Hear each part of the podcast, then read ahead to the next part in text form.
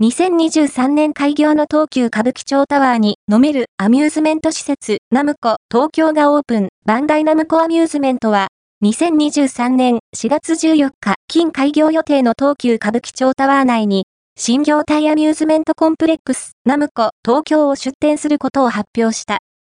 遊べる飲めるつながれるをキャッチコピーに掲げており、アルコール飲料も飲める一風変わったアミューズメント施設になるという。